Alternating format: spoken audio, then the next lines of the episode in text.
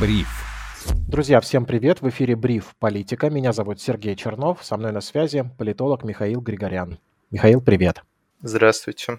Из самых интересных новостей по теме мне захотелось сегодня обсудить недавний инцидент, который произошел эм, уже дважды на самом деле. Ультраправый политик Расмус Полудан пообещал сжигать Коран каждую пятницу, пока Турция не одобрит заявку Швеции в НАТО. И этот человек сделал это уже дважды. Турция использует сожжение Корана шведским политикам, чтобы не одобрять заявку страны на вступление в НАТО. Ясно, что конструктива в этом противостоянии нет, и никто как будто в нем не заинтересован. В любом случае, интересно понять, кому выгодно затягивание процесса и почему. Потому что, ну, вряд ли это совпадение. И в целом ситуация выглядит дурацкой, как странный анекдот. Да, э, давай, во-первых, обсудим вообще, какой фон был э, во времена вот всех этих переговоров и вообще самого процесса процесса вступления Швеции и Финляндии в НАТО.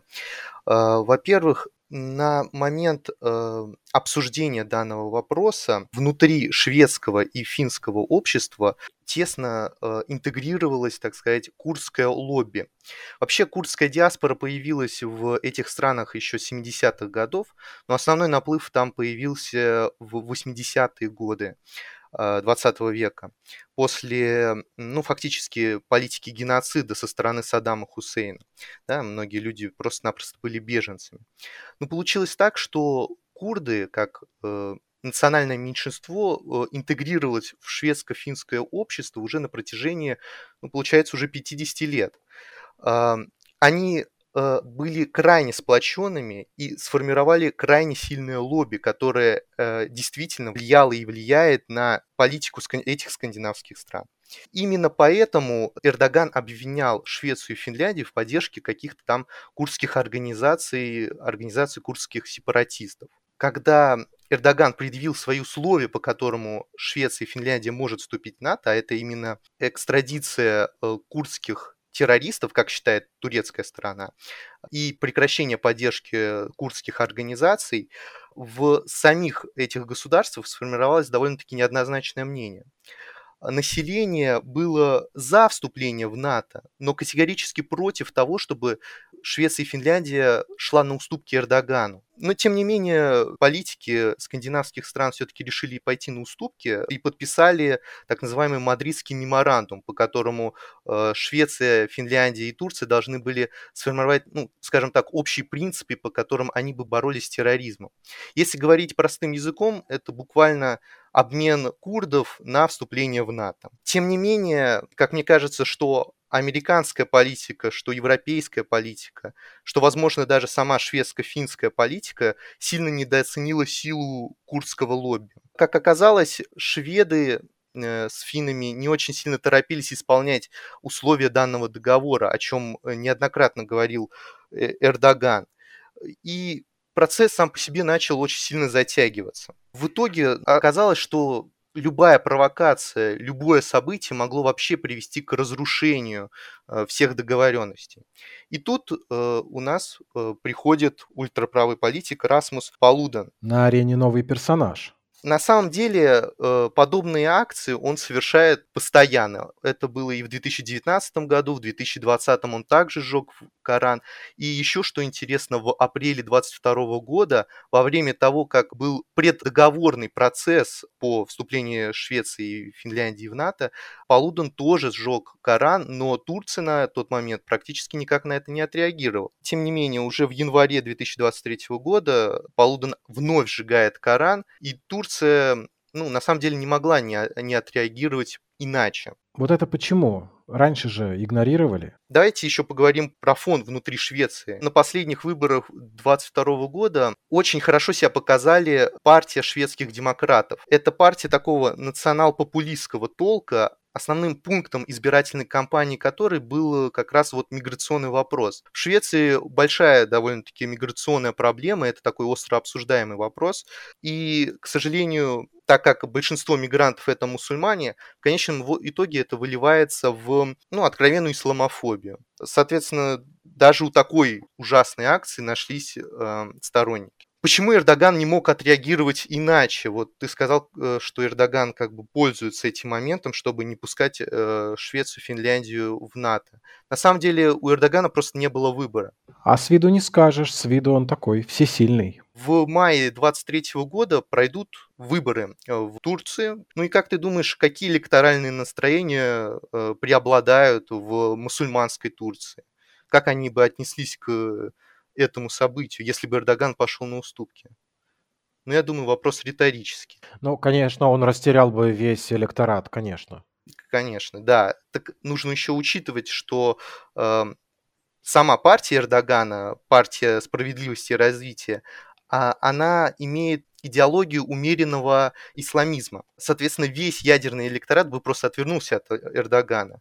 В свою очередь, партия Эрдогана не имеет большинства в парламенте, поэтому ей нужны парламентские союзники. И парламентским союзником тут является партия националистического развития, которая связана с организацией серых волков. Дело в том, что эта партия очень сильно враждует с курдами даже если Эрдоган без вот этой вот акции о сожжении Корана, даже если бы Эрдоган пошел на уступки к Швеции и Финляндии, единственный союзник ПСР, ну, просто-напросто тоже отвернулся бы от них, если бы произошли какие-то уступки.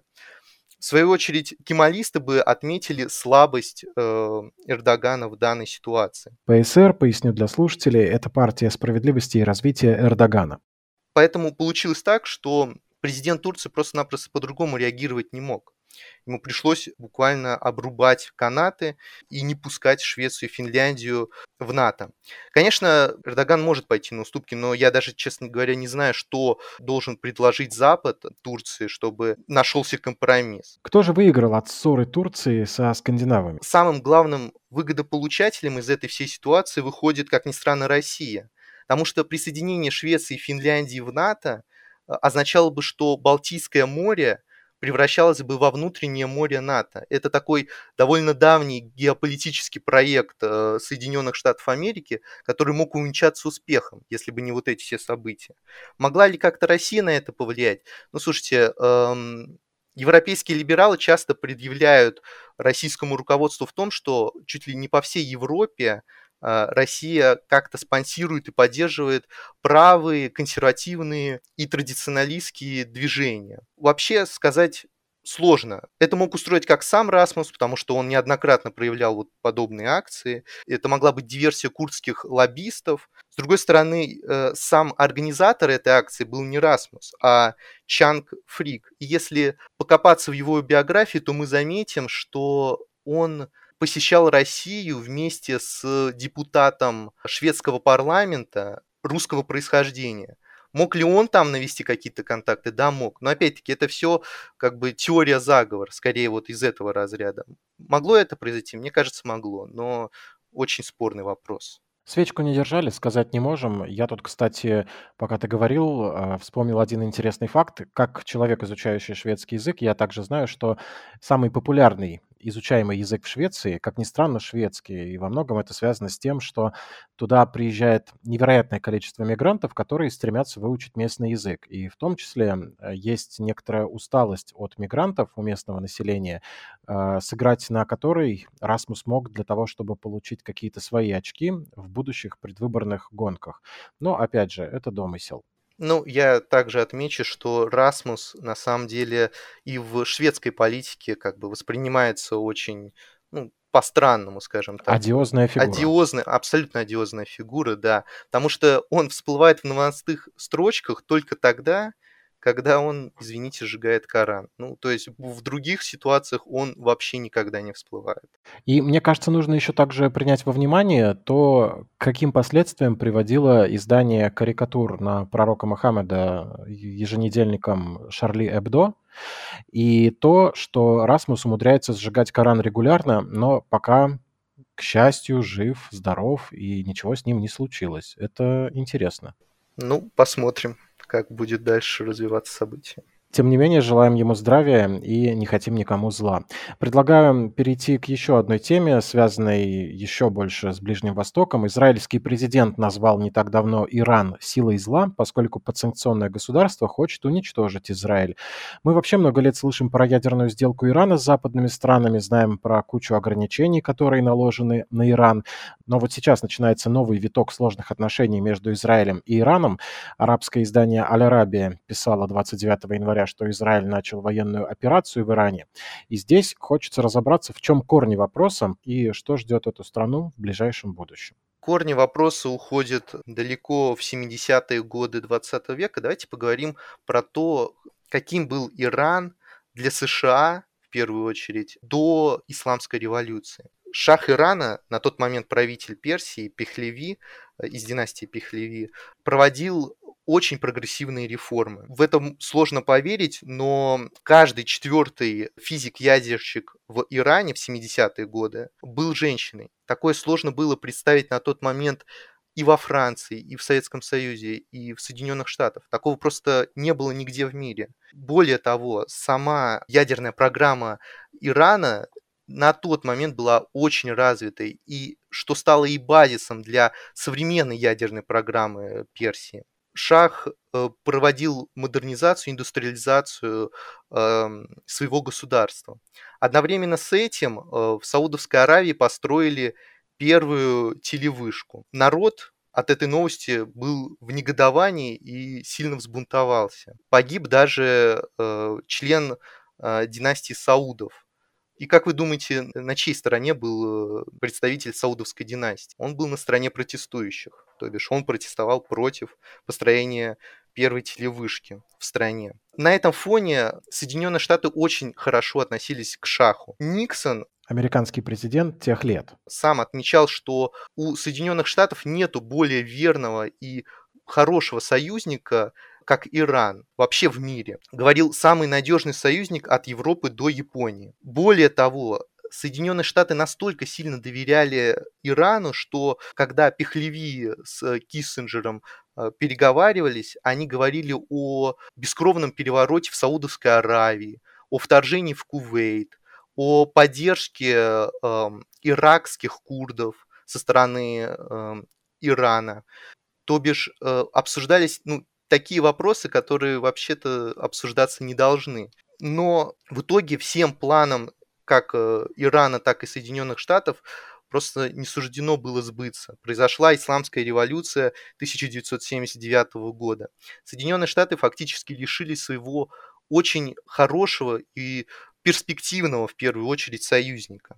И именно на этот момент уже стало понятно, что никаких хороших отношений между США и Ираном быть просто-напросто не может. Далее происходит захват американского посольства, после которого Соединенные Штаты начинают вводить санкции. И с переменным успехом они вводили санкции. Все ужесточилось тогда, когда в 2002 году Буш-младший объявил Иран частью оси зла, потому что якобы Иран поддерживал террористов, так еще и пытался э, получить доступ к ядерному оружию после этого, можно сказать, началась вот вся эта эпопея с ядерной, ядерным проектом Ирана. А, Соединенные Штаты вводят э, серьезные санкции, и уже с, начиная с 2005 года начинаются переговоры между Ираном и, так сказать, группой страны 5 плюс 1, так называемая. Пять стран, это, соответственно, Китай, РФ, США, Франция и Германия, они пытались удержать э, создание ядерного оружия Ираном. И в 2015 году это вылилось, соответственно, в ту самую ядерную сделку. Тем не менее, ядерная сделка прожила не очень долго, уже в 2018 году США выходит из нее, а в 2019 э, нарушает э, договоренность уже сам Иран. В общем-то говоря, тут никаких нормальных отношений быть не может. Но это мы обсудили, так сказать, глобальный уровень противостояния. На Иран пытаются давить разные игроки, что Китай, что Россия, что Соединенные Штаты. Но почему, допустим, Иран ненавидят э, на региональном уровне, на уровне Ближнего Востока? Дело в том, что исламский мир можно поделить на, так сказать, три части. Это Саудовская Аравия, Турция и сам Иран. Три этих государства активно борются за господство в этом самом исламском мире. И у Ирана есть тут свои проекты. В первую очередь это хуситы в Йемене, алавиты в Сирии сейчас вот правит Башар Асад, он как раз алавит. Вообще считается, что, э, ну, принято считать алавитов частью шиитов, но на самом деле они даже близко не шииты. Э, любой религиовед подтвердит мои слова. И, соответственно, Иран также поддерживает шиитов на юге Ирака. Вот это региональное противостояние в конечном итоге выливается в противостояние группировок. У Ирана есть, соответственно, свои группировки э, в ближневосточном регионе. Это хуситы, о которых я уже выше упоминал, которые противостоят в первую очередь Саудовской Аравии и ее интересам, потому что хуситы э, потенциально могут контролировать стратегически важные для Саудовской Аравии, да и вообще на самом деле для мировой торговли проливы. Также Иран поддерживает, ну фактически Иран и создал э, Хизбаллу, это основной противник Израиля, ну, один из основных противников Израиля. А также Хизбалла участвовала в боях под Идлибом против турков. Соответственно, тут у нас противостояние между Ираном и Турцией раскрывается. В общем, такое лоскутное одеяло, в котором не разберешься так сразу, и у всех какие-то свои интересы, они вынуждены вечно друг с другом конкурировать. Этому нет конца и края. Да, да. И тут просто борьба, можно сказать, за господство в исламском мире. И на этом фоне, на фоне вот всего этого противостояния э, происходят события между Ираном и Израилем. Вообще, надо немного углубиться в израильскую политику. В 2021 году на четвертых внеочередных э, выборах, подряд внеочередных выборах, в Израиле проигрывает э, политик Беньямин Нетаньяху. Чтобы, так сказать, оппозиции закрепить свою победу, им нужно было сформировать коалицию. Но потенциальная коалиция была настолько, настолько разношерстна, что там она объединяла как еврейских националистов, так и арабские движения. Вот, ну, настолько было разношерстна э, эта коалиция. Тогда Нетаньяху решил провести ход конем. Он вернул судебное дело, которое было забыто чуть ли не 40 лет уже. После чего начались драки между израильским и палестинским населением. Чего пытался добиться Нетаньяху? Он пытался ну, так сказать, разобщить эту самую коалицию, чтобы националисты подрались, соответственно, с палестинскими партиями. У него тогда это не получилось. Тем не менее, коалиция оказалась совершенно неэффективной э, по итогу своего недолгого правления.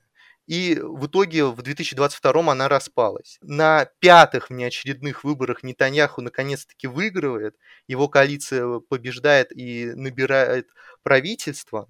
И понимая, что власть его довольно-таки не крепка, он вновь начинает противостояние с палестинцами. То бишь, ну, сплачивает вокруг себя евреев, ища врага э, этих самых евреев, то бишь палестинцев. Одновременно с этим произошло довольно-таки уникальное событие. Сейчас это непонятно, кто провел эту акцию, но, скорее всего, провел эту акцию Израиль. Буквально на днях произошло, так сказать, виртуальное вторжение в Иран со стороны Израиля. Ну, в истории я, честно, не помню такого Такого, по-моему, никогда и не было. Зачем делает это Израиль? Ну, потому что сейчас режим Аятол, то бишь режим, который сложил, сложился в Иране в ходе исламской революции, претерпевает некий кризис доверия со стороны населения. Вот эти все протесты в Иране и вообще, так сказать, лодка немного шатается. И основной упор пропаганды в Иране заключается в том, что Иран, как бы противостоя Соединенным Штатам и Израилю, он противостоит им крайне эффективно. И якобы и Израиль, и э, Соединенные Штаты очень сильно боятся Иран. Но тут Израиль э, вот такими вот акциями и виртуальными войнами, вот недавней бомбардировкой военных объектов Ирана, он показывает э, не только всему миру, но и населению Ирана, что это не так, что Иран на самом деле сейчас не такой сильный, как он пытается казаться. Восток дело тонкое, по-другому и не скажешь. Обе новости, честно говоря, оказались сегодня связаны с э, этой частью света, но, тем не менее, это не отменяет того факта, что очень интересно во всем этом разбираться, и во многом благодаря обширным и детализированным рассказам политолога Михаила Григоряна. Миша, спасибо тебе за твой рассказ. Пожалуйста. Меня зовут Сергей Чернов. Слушайте бриф на всех платформах. Подписывайтесь на нас в комментариях, оставляйте ваши реакции и комментарии по поводу нового формата бриф. Задавайте свои вопросы, если они у вас есть. Хорошего настроения и до встречи.